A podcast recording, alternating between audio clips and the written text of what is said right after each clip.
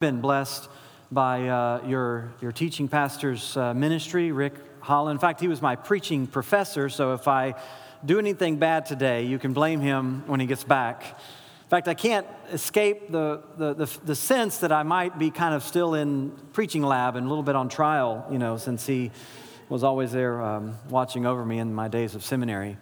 But the Lord used uh, him, and um, I'm so grateful for the time that I had there learning so much about preaching. I mean, I, I knew virtually nothing when I showed up to seminary. I remember back in the early days when I was teaching at a, a large church uh, back in the Atlanta area, I was asked to teach the college Bible study.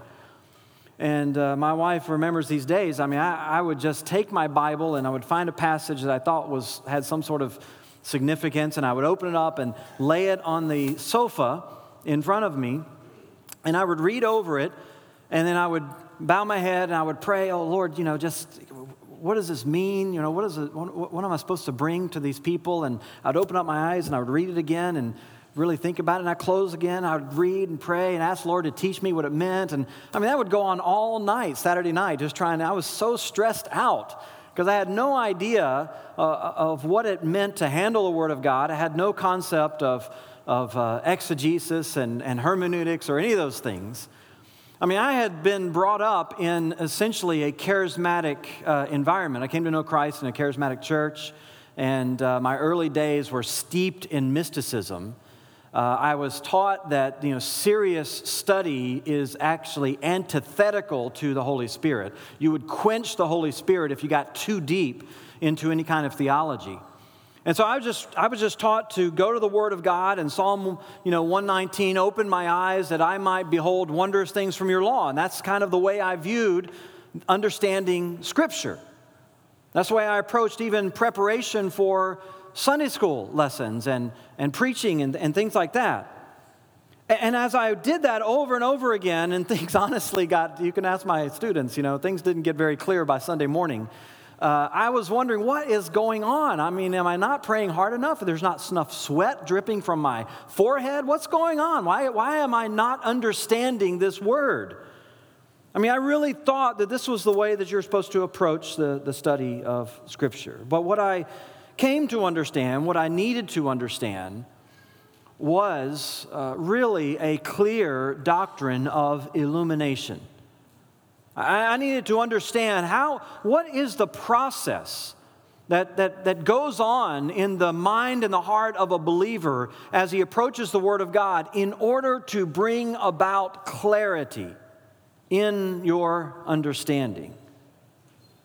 The Word of God, we're told, and I think uh, rightly so, is perspicuous. That's a big word in theological terms for clear. The Word of God is clear. You'll be hearing about that, I'm sure, in the coming weeks. Uh, if there is some issue, some lack or gap of understanding between the scripture and you, the deficiency is not on the part of scripture. Scripture is clear. God, in other words, is a good communicator. God doesn't have deficiencies in his communication skills. When he sets out to say something, he says it truly, rightly, and clearly. And so we have given to us this Word of God, and it is clear, but we need illumination. And illumination technically is not something that is about the scripture. This is, the, I know, the summer preaching series on the Word of God, and I've been tasked with this uh, job of talking about illumination. But illumination is not really a doctrine about the scripture, it's really a doctrine about your heart and my heart. It's a doctrine about the Holy Spirit and what needs to take place inside of each of us. So, we want to understand today and take a look at this doctrine of illumination. What does the scripture teach us about our understanding of it? And uh, to, to do that, I'm going to ask you to turn with me to 1 Corinthians chapter 2 one of the key passages in all of Scripture on this issue of illumination. And I want to just highlight right at the start a couple of key verses that are going to be the center of our attention today in verses 14 through 16 of 1 Corinthians chapter 2. Paul says, The natural person does not accept the things of the Spirit of God, for they are folly to him. And he's not able to understand them because they are spiritually discerned. The spiritual person judges all things, but is himself to be judged by no one. For who's understood the mind of the Lord so as to instruct him? But we have the mind of Christ. These are Paul's words to a church in the first century that was struggling to understand the world around them and why the world was perhaps not so enamored with the message of the gospel that they had received. They had heard the gospel, they had been converted. Paul affirms in the opening verses of this book that they are saints, they are believers. But this was a church that had quickly become consumed, terribly concerned with how they were perceived by the world around them. They were concerned about whether or not they were considered by the outside world as intellectual, as sophisticated, as refined, as cultured, as whatever, whatever it might be. They wanted to be considered wise by the watching world around them. And you have to understand uh, that this is uh, the city of Corinth itself is a city that was right in the middle of Greece and in the middle of Greek culture, which was enamored, as you may know, with the great philosophers. This is right in the middle of the great age of, of philosophy in Greece, in ancient Greece. And so, what you had is you had these different schools of philosophy that were all around, and even in the city, there were wealthy patrons who would sort of advance or sort of cement their place in society and culture by inviting in a well known philosopher and hosting them and, and having lectures in their homes and sort of throwing dinner parties where people would come and listen to the, the opining of these, of these uh, philosophical teachers. And so there was a tremendous pressure for people within society to appear sophisticated in this way. These were their models, these were the ideals that were set before them. They wanted to be respected, they wanted to be. Uh, to, to, be uh, applauded for their erudition, for their, as I said, their sophistication. And they had become enamored with that, to be honest. They wanted to be recognized by the world as sophisticated. But they were particularly disturbed by the fact that the world around them had become so antithetical to the message they had heard from the Apostle Paul. They had become so opposed to this gospel they regarded it with uh, contempt. It was mocked. It was denigrated as unrefined, as maybe even irrational. And this was coming not only from the outside world, but there were even people, as we uh, eventually learn in 2 Corinthians, there were even people who seeped into the church who were attacking the Apostle Paul and, and calling, him, uh, calling his speech contemptible, his personal presence weak some ways, it's no different than today. Uh, you have some people, pastors, leaders of mega churches, who are so concerned over what they perceive to be the ridicule of atheistic voices or humanistic uh, systems around them that reject the Christian scriptures. And their solution, they say, their, their, their answer to the problem is that you and I need to unhinge ourselves from the scripture. We need to unhitch ourselves from the scripture because the word of God is mocked by the world around us in order to attract the world or make ourselves irresistible, what we need to do is unhitch ourselves from all that is perceived by the world to be um, unacceptable or, or uh, is open to the mockery of the world, what we need to do is try to minimize and diminish or set aside those parts of the Word of God that would be particularly a stumbling block to the world or particularly mocked by the world. You and I need to unhinge ourselves from the Word.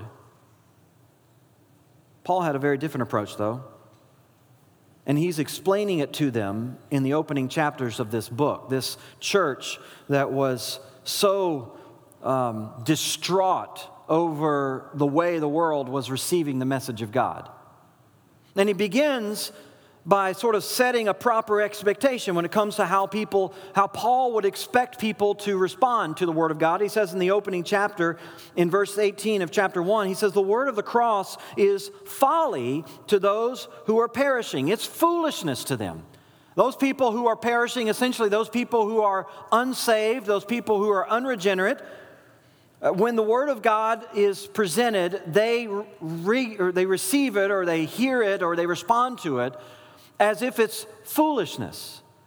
And it wasn't a problem of the presentation, it wasn't a problem of the delivery. The problem, Paul is saying, is the message itself. The message itself is looked upon as foolish. He understood that when he presented the message of the cross, when you present a faithful gospel message in public society, it is going to be ridiculed. It's going to be ridiculed because the world sees the message of God as foolish.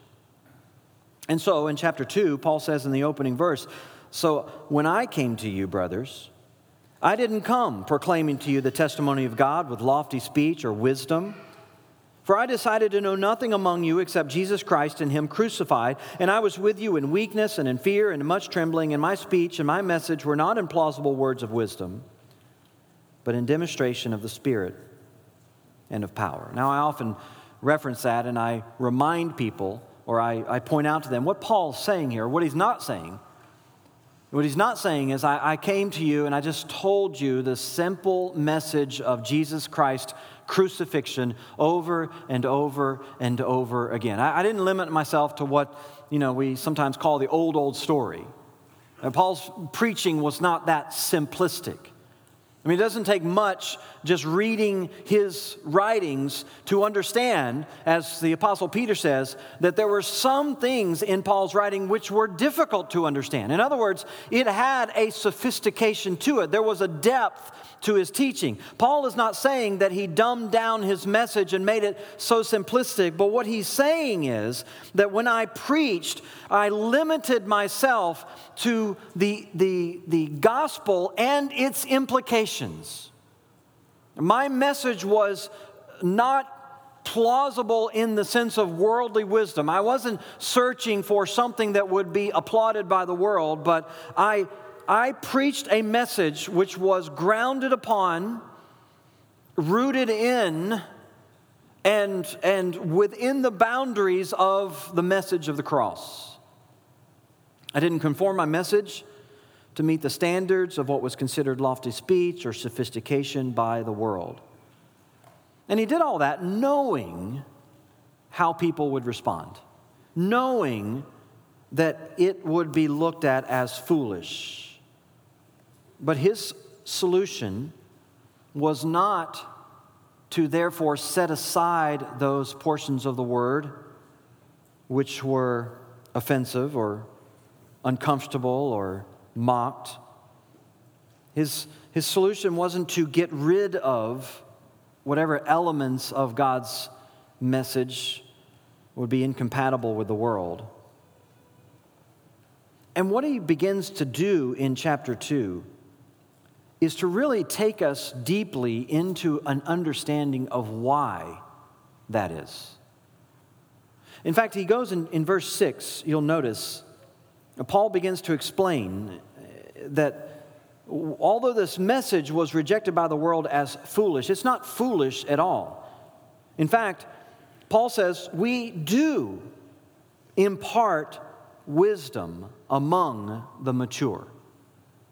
Although it's not a wisdom, he says, of this age or the rulers of this age who are doomed to pass away. Paul says, Look, I, I don't want you to misunderstand me. I, am not, I don't put a premium on ignorance. I'm not uh, one of those preachers who would stand before you and, and tell you how ridiculous it is for you to pursue depth and richness and wisdom.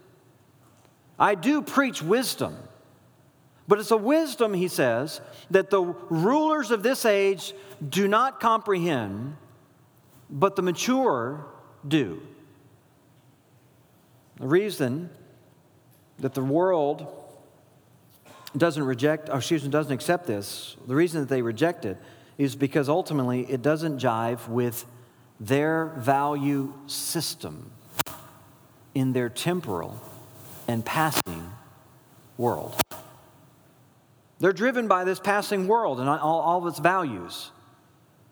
But Paul says we're imparting a wisdom that while it's not recognized by that group, it is recognized by those who are mature. In fact, this knowledge, Paul says, is essentially inaccessible to the world by any of its normal, natural means. He says, uh, But as it's written in verse 9, what no eye has seen, nor ear heard, nor the heart of man imagined, what God has prepared for those who love him these things God has revealed to us through the Spirit.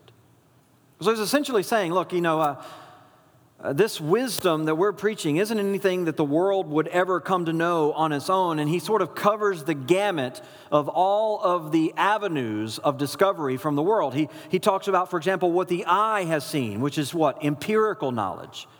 He, says, nothing that the eye has seen, nothing that the world could ever learn by its empirical knowledge, nor ear has heard, which is, we might say, traditional knowledge or historical knowledge. It's nothing that would have ever been passed down to them through all of their traditions, or even, he says, nor entered into the heart of man, man's imagination. In other words, philosophical knowledge. Whatever we're preaching to you has zero source in mankind. It is so antithetical to man, it couldn't even arise out of him. He doesn't have the capability of, of, of producing any of this knowledge. It is, we would say then, essentially supernatural. It's supernatural knowledge. It is so different from anything else that we might call natural knowledge.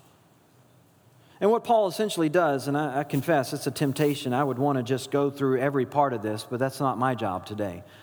What he essentially does is walks us through, beginning in verse 10, the doctrine of revelation, how God revealed these things, and then the doctrine of inspiration, how those things which are revealed were then put into words by human authors. He says in verse 12, We received not the Spirit of the world, but the Spirit who's from God, that we might understand the things freely given to us by God. And we impart this in words not taught by human wisdom, but taught by the Spirit, interpreting spiritual truths to those who are spiritual. Now, just take note of that word spiritual because it becomes the key word throughout the entire context. Spiritual, spiritual, spiritual. And what Paul is essentially explaining to them, the reason why the world around them is not accepting what they're preaching and what, accepting what they've heard. The reason why the world might be mocking their message isn't because of some deficiency in the Word of God, it is because of the nature of Scripture. It is spiritual. We took spiritual truths and we delivered them to those who are spiritual. Some translations take, uh, you know, putting spiritual truths and spiritual words, uh, but you could basically come up with the same idea. This is talking about the special nature of Scripture. And what Paul is explaining to them is that we have received these spiritual words, words that came not from any human source, but came from the Spirit of God. They revealed the mind of God, the infinite mind of God. And because they are spiritual words, only spiritual people receive them. This really brings us to verse 14 and Paul's explanation, you might say, of this whole idea of illumination. The reality that because of the spiritual nature of Scripture, the Word is uniquely understood by spiritual people. And to explain that, Paul essentially will present to us three groups of people at the end of chapter 2, beginning of chapter 3, three groups of people, and he'll say two things about each one of these groups that help us to understand the, the, the, the process, if you will, of illumination. The first one that he introduces to us in verse 14 is the unspiritual person. The unspiritual person, or we might say the natural person. He says, The natural person does not accept the things of the Spirit of God, for they are folly to him. He begins with this, this, this natural person, the person who is, has not received the Spirit of God. He hasn't been touched by the Spirit of God. He is, we would say, an unbeliever. He's unconverted, unregenerate, however you want to say it. But whatever it is, he doesn't have the Spirit of God. God's Spirit is not resident within him. All he has are the resources of his own mind, his own natural soul. And so he lives by a purely natural set of values, natural impulses, untouched by the Spirit of God, still controlled by the natural self. And so, this person, Paul tells us two things about him. First of all, that he does not accept the things of the Spirit of God. Why? Because he judges them foolish. It's basically what he's saying back in chapter 1, verse 18, right? The word of the cross is folly to those who are perishing. Here he's just returning to the same subject. He's saying, look, the natural man doesn't receive spiritual words because he judges them to be foolish. Well, why is that? Why does the natural person judge these things to be foolish? I mean, why is it that an unbeliever can read the same words, the same language, maybe even understand some historical details. Why is it that the natural person can read the same scripture that you and I have and yet walk away from it and it have no impact on them, make no change in their life, or you hear it and you think, wow, that is the power of God, and they hear it and they think that is utter foolishness? Well, the bottom line is because the natural person is still the source of their own authority. I mean, that's it. They are still the source of their own authority. They, they view themselves ultimately as the final arbiter of truth. They may have all kinds of ration, uh, rational arguments and reasons and all those other things, but at the end of the day, they're their own source of truth. Things are right because they judge them to be right. He has no need in his own mind for anything outside of Scripture to step in and reveal truth to him. He's not looking for anyone to reveal truth to him. The Scripture says in Proverbs, the fool is right in his own eyes. In fact, I, I've actually met people who believe, they, they've told me that they could teach God a few lessons. That if God would actually listen to them, they could get a few things straight with Him. That they, they could actually go in and edit and, and make the Word of God better. They're wise in their own eyes, in their own opinion, their own judgment. That's ultimately the issue. Now, Paul is not denying the resourcefulness of, of the unbeliever. He's not res- denying the value of, of what their insights might be in their own world and their own venue.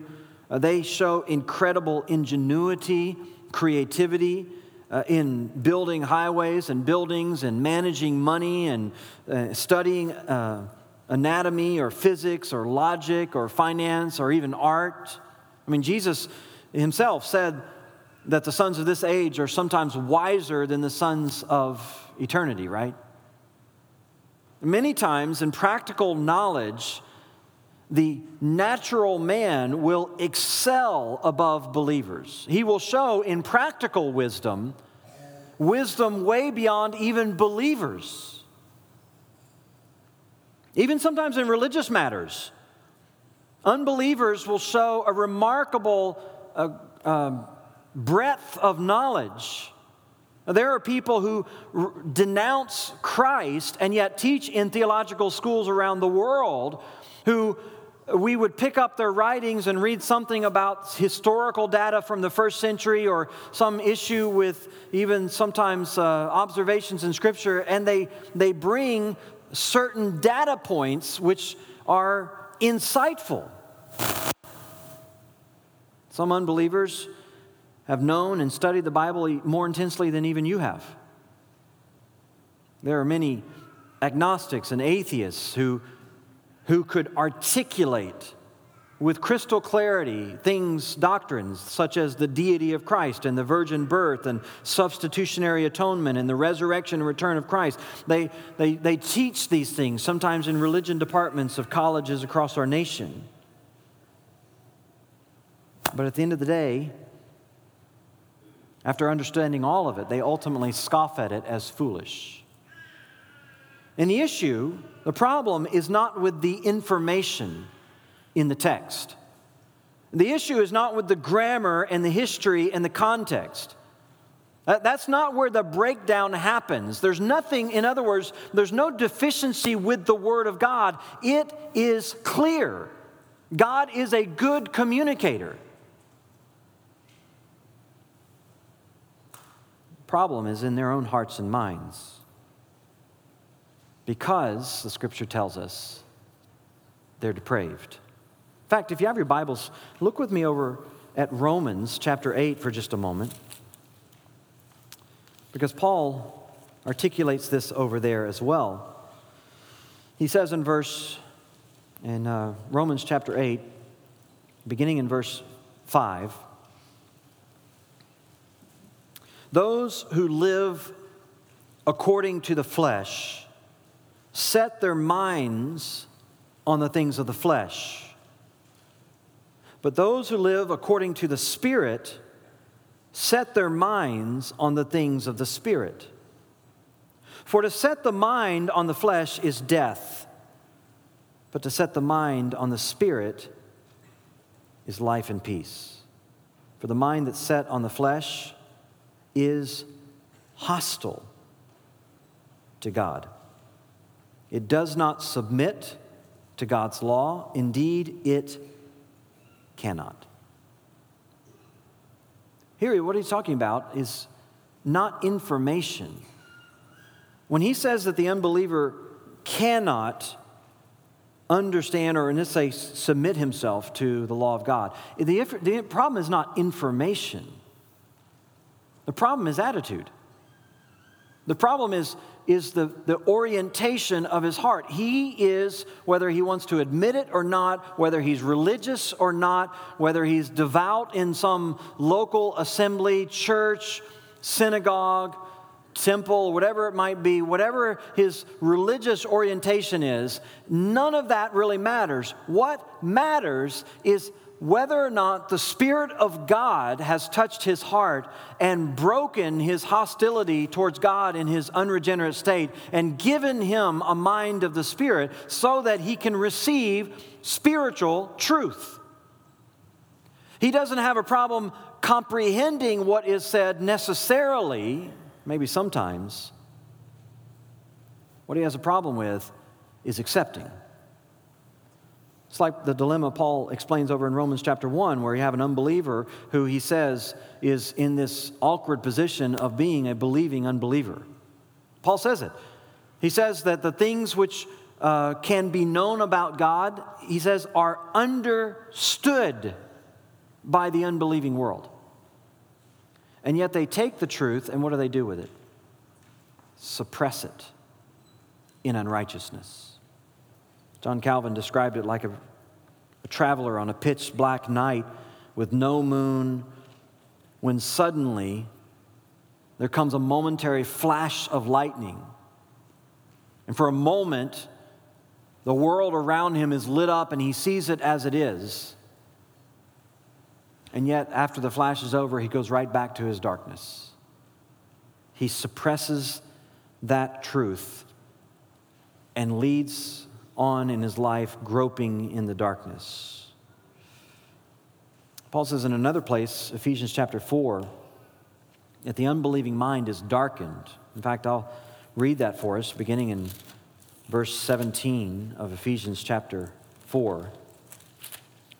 Paul says, The unbelieving mind uh, that, uh, that, that, that you and I should no longer walk in is futile. This I say and testify in the Lord that you no longer walk as the Gentiles do in the futility of their minds. They're darkened in their understanding, alienated from the life of God because of the ignorance that is in them due to the hardness of their heart.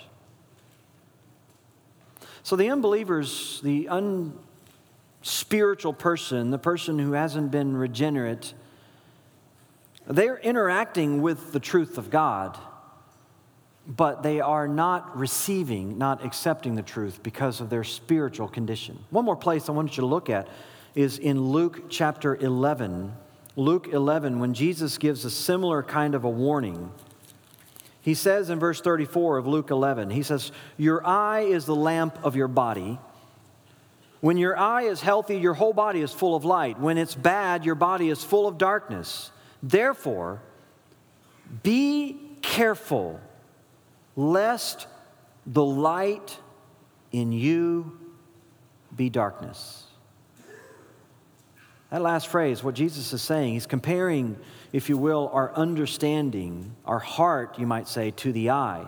And he uses this metaphor to explain why so many do not receive the light of the truth, particularly why they didn't receive his teaching. And if people, he says, do not receive his light, the illumination, if you will, of the Word of God, it's not because the light was hidden. There might be the noonday sun on the outside. The problem is not with the light, the problem is with the apparatus, the instrument through which they're trying to receive it. In this case, he's using the metaphor of the eye, but really, what he's really talking about is the heart. Be careful if your heart is dark. Listen, there might be some of you here today. You've, you've sat and listened to sermons, you've listened to this sermon.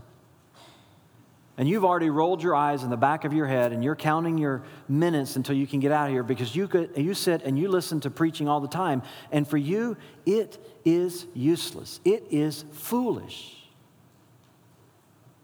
Listen, the, the, the warning from Jesus Christ is this that you need to be careful lest the very light that you think that you have inside of you, your own judgment, your own opinions, the very thing that, that is guiding your life, you need to be careful lest the very light in you is actually darkness. You have a darkened heart. If you don't understand the scripture, if you're not receiving the scripture, uh, if you don't comprehend the gospel, you don't comprehend what all this is about. You have a darkened heart that needs to be touched by the Spirit of God so that He can open your eyes to see the truth of His Word. Jesus says, Listen, if the light in you is darkness, he goes on and say in the next verse, then your whole body will be full of darkness. If your eye is blinded, then basically your whole world is dark. If your heart is darkened because of your sin, then your whole world is dark, no matter how enlightened you might think you are. You need the touch of God's Spirit. You go back to 1 Corinthians chapter 2, Paul is continuing to tell us about this natural person. And he told us already that he doesn't that, that he thinks the word of God is foolish. And then, secondly, because of that, because he, he judges the word and the message of God to be foolish, he therefore is not able to understand the truths from God because they're spiritually discerned. He, again, he's not talking about cognitive understanding, he's talking about the embrace. They're spiritually discerned, or the New American Standard says they're spiritually appraised. We might say they're spiritually valued. The problem is, is not a lack of information, it is a lack of ability, a lack of spiritual capacity, a lack of proper spiritual value. Again, John Calvin once said, faced with God's revelation, the unbeliever is like a mule at a concert. You have all this beautiful music, and like a mule, you have no capacity to understand what you're hearing because the Spirit of God hasn't touched you. You can't appreciate the grandeur, you can't appreciate the beauty, you can't appreciate the light, you can't appreciate the truth. Well, in contrast to all of this, Paul takes us from that sort of natural person then to a second person, to what he calls not the unspiritual person, but the spiritual person, which he introduces to us in verse 15 when he says, The spiritual person sees the value of all things or he judges all things. This is the first thing he tells us about the spiritual person. The spiritual man, guided by the Holy Spirit, lives under the influence of the Spirit. The Spirit's dwelling within him. And so the Holy Spirit, when he interacts or with spiritual words, the Holy Spirit has granted him the capacity now to see the value in what he's reading or hearing or, or, or, interacting with. He evaluates it, he weighs it carefully, and the wisdom that is there, the authority that is there becomes evident to him. He no longer is living his life making subjective judgments, but now he makes judgments based on what is dispensed to him, what is given to him by the Word of God. Again, we didn't, we didn't take time to cover all this in verses 10 through, through uh, what, 13. But Paul has told us that the Spirit searches the mind of God. Now, you understand how expansive the mind of God is, right? Infinitely expansive. Meaning that spiritual words given to us in the scripture come from the only source in the universe who knows everything. Every contingency, every qualification, every deception, everything. And so when he dispenses these words coming from this, this infinite mind, what he dispenses is always true. It's considered every factor and communicated it perfectly. And this is what we have received. And when we have the Spirit of God, we recognize it for what it is. It is spiritual truth, and we respond to it the right way. And as a result of that, Paul says the spiritual person judges, appraises, values all things. Now, now, don't read that and assume that what Paul's saying is that somehow you suddenly become omniscient or you suddenly become infinite in your understanding. I know your husband may tell you that sometimes, but he's not. We all have limitations. But what Paul is saying is because of your access to the mind of God through the Word of God, you have now the instrument and the capacity to properly understand everything. As Peter says in 2 Peter chapter 1, God has given us all things we need for life and for godliness. Pretty much covers it. I mean, uh, last time I checked, life, yeah, I got that covered, and godliness. All things we need for life and godliness through the promises that have been given to us.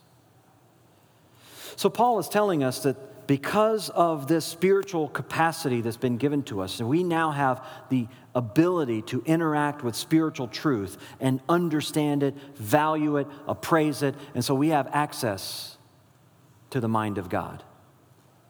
Which is the second thing he really tells us in, in this uh, verse is that this, this spiritual person, while he, while he appraises and while he properly values and properly assesses and properly discerns all things because he has access to the Spirit of God, the things of the Spirit of God, he himself is not properly judged, he's not properly assessed by anyone. In other words, the outside world, the, judge, uh, the, uh, the, the unbelieving world, the natural world, they will look at you as a church, as a group of Christians. They will mock, they will ridicule, they will say, Look, your, your God is petulant, he is a genocidal maniac, you know, he called for the slaughter of nations. They'll say all these ridiculous things about your God. And Paul says, What do I care? The outsider does not properly assess me or the Word of God. He doesn't have the capacity to. Why would I listen to him? Why would I care what he says? He doesn't judge the Word of God, he doesn't assess the believer because he doesn't have the ability. You know, he's writing to a church that was consumed with the way that the unbelieving, outside, philosophical, erudite, sophisticated world was talking about the church. They were consumed with that. Paul says it doesn't matter. We're not judged by anyone. For who has understood the mind of the Lord so as to instruct him? What a great verse. He quotes from from uh, Isaiah chapter 40 there. Almost sort of sarcastically, oh, oh, you're going to instruct God?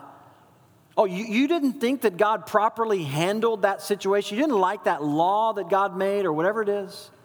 You are going to correct God? Who instructs God? But we have the mind of Christ. You know what I think he's talking about there? He's not, he's not saying that you and I have suddenly sort of had a, a brain transplant and, and suddenly we have this now divine organ in our cranium. He's not saying that we literally have the omniscience of, of God in our head. What he's saying is that through the spiritual truths that have been revealed by the apostles, through those truths in the Word of God, you and I have the infinite wisdom of God available to us in the Word of God, the mind of Christ. The secret things of God that no man knows except the Spirit of God within him, the Spirit has made them known. And so we have here this enormous capacity for understanding, for discernment, for wisdom, because God has given to us His Spirit. Because when we think according to His Spirit, we think, as the, the old theologians would say, we think God's thoughts after Him. Then our minds and hearts are opened up to all kinds of things through the Word of God. That's illumination.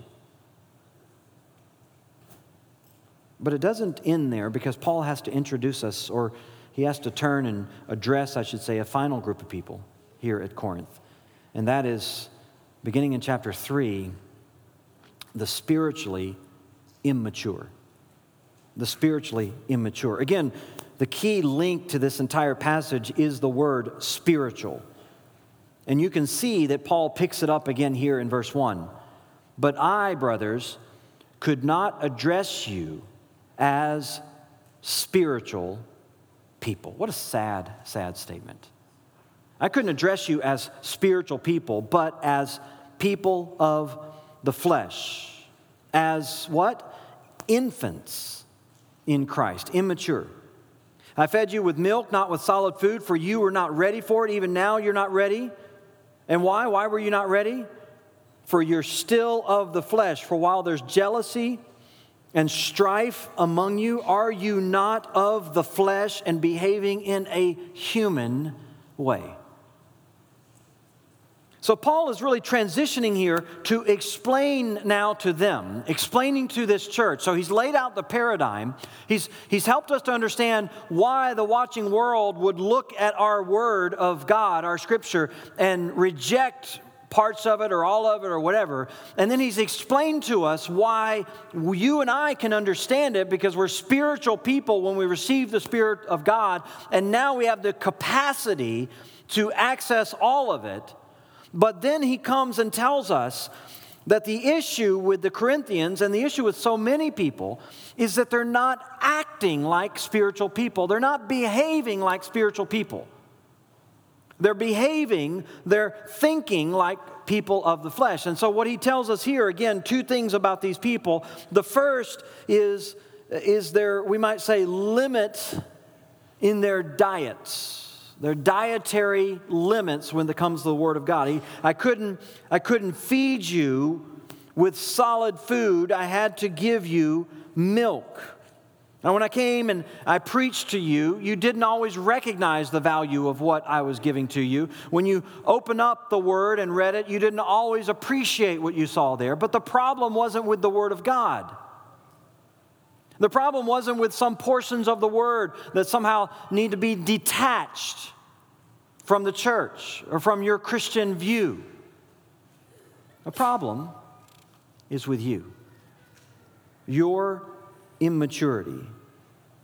This was a sad state of the church in Corinth. They were spiritual infants, they were spiritually childish, they were undeveloped. I mean, we all love a baby, right? No one enjoys uh, anything more than the, the, the, cuteness of a, a little baby and their gurgles, you know, and they're kind of floppy and all that stuff, and, and they can slobber and spit all over you, and you just laugh and smile, and, you know, you smell like them for the next day, but it doesn't matter, you know, because they're so sweet. That's adorable. But when you meet an adult who does the same thing, it's weird. I mean, like, you're like, this isn't good. Paul's saying you're like a bunch of adult infants. You're like a church full of adult infants. And I had to feed you milk because that's all you can handle. And the reason that you could only handle that was because of your state of mind. You are enamored with the thinking of the world. You are enamored with the ways of the world.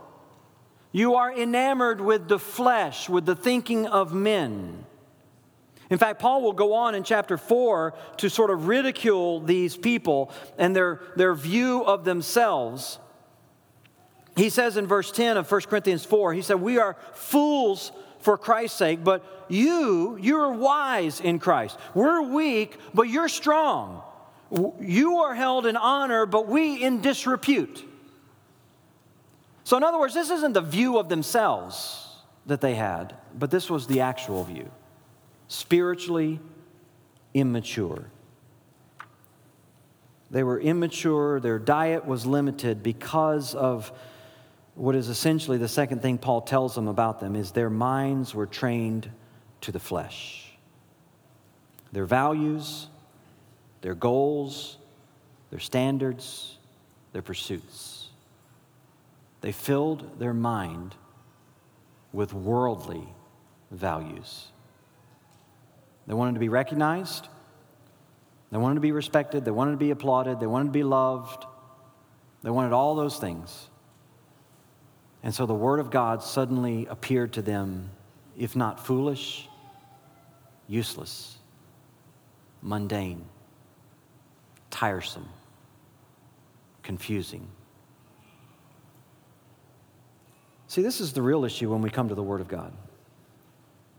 It's not that the Word of God has any issues, it's clear.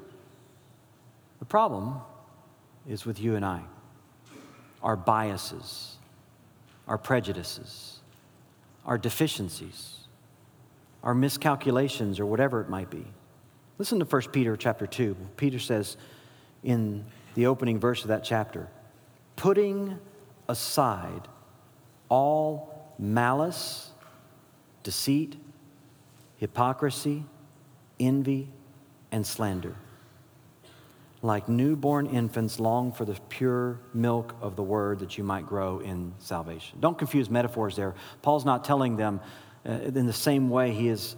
Uh, Peter's not telling them the same way that Paul is in Corinthians that, that somehow they need to feed on spiritual milk. He's using the metaphor of the insatiable appetite that a newborn, newborn baby has. And he's tweaking them for having lost that appetite for the Word of God somewhere along the way in their life. And he says that the reason is what? Malice, envy, deceit, hypocrisy. See, when you and I come to the Word of God, we need to be illumined. We need to understand it. But when we're praying to God, open our eyes that we might understand wonderful things from your law. We're not asking for God to sort of give us some sort of decoder ring where magically words appear in the white spaces in between, we figure it all out. What you're asking for is for God to make known to you what are the sinful biases? What are the, what are the humanistic traditions?